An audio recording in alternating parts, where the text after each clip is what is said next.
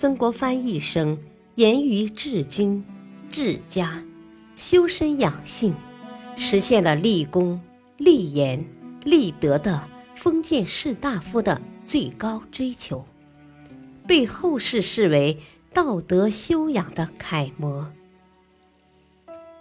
欢迎收听《新建》，曾国藩点评古典名著，播讲。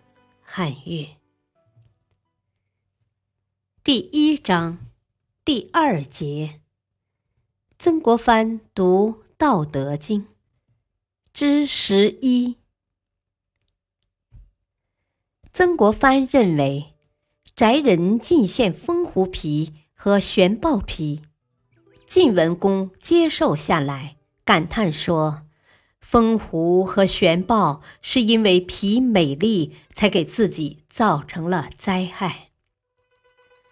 治国者因有美名获罪的，徐衍王就是一例；因拥有城池和土地获罪的，虞国和虢国就是明证。所以颇为赏识老子所说的：“罪过没有比引起欲望更大的了。”智伯兼并了范氏和中行氏，又不停地进入赵国、韩国和魏国反戈一击。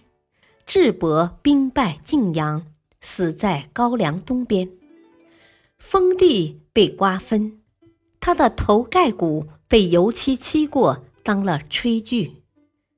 所以老子上说：“灾祸没有大于不知足的了。”虞军想要得到屈地生的良马，垂棘产的美玉，不听公之奇的劝说，结果落得个国破身亡。所以说，没有别的灾难能比得上欲利贪得所招来的灾难那样惨痛了。国家的根本是求得生存。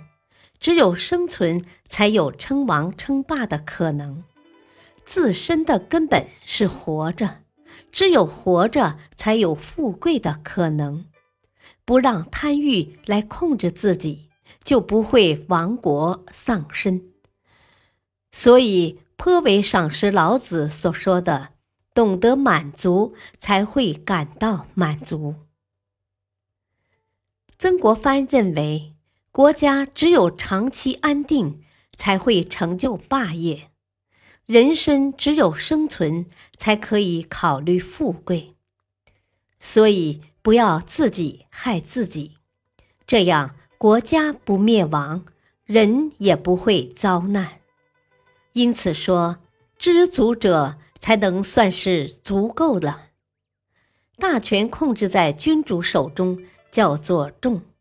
不离开君位叫做静，君权重就能意识轻，君静就能驾驭浮躁。所以颇为赏识老子所说的：“君子终日行走，绝不离开装载辎重的车辆。”国家就是君主的辎重，赵主父是大国的君主。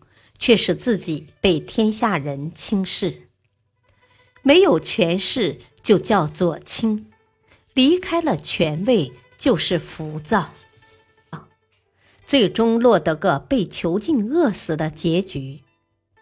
所以颇为赏识老子所说的：“位轻会失去臣子，浮躁会丢掉君位。”赵主父就是这样啊。君主权势重，就像鱼到了深渊。君的权柄一旦落入臣子手中，就无法再得到了。齐简公被田常夺去权力，晋军被六亲控制了权柄，致使国破身亡。所以颇为赏识老子所说的：“鱼是不可以离开深渊的。”赏罚是国家的锐利武器，君主掌握了可以制约臣子，臣子掌握了就可制约君主；君主要行赏，臣子就会施舍一部分家产，显示自己的恩德；君主要处罚，臣子就会加重刑罚，来显示自己的权威。所以，颇为赏识老子所说的。国家的锐利武器是不能出示给别人看的。越王劝说吴国讨伐齐国，以此削弱吴国的力量。吴兵在艾林打败了齐国，势力发展到了江、冀、黄池一带，因此控制了五湖。所以说，将要缩小它。必然要让它先向外扩张，将要削弱它，必定先要使它强大。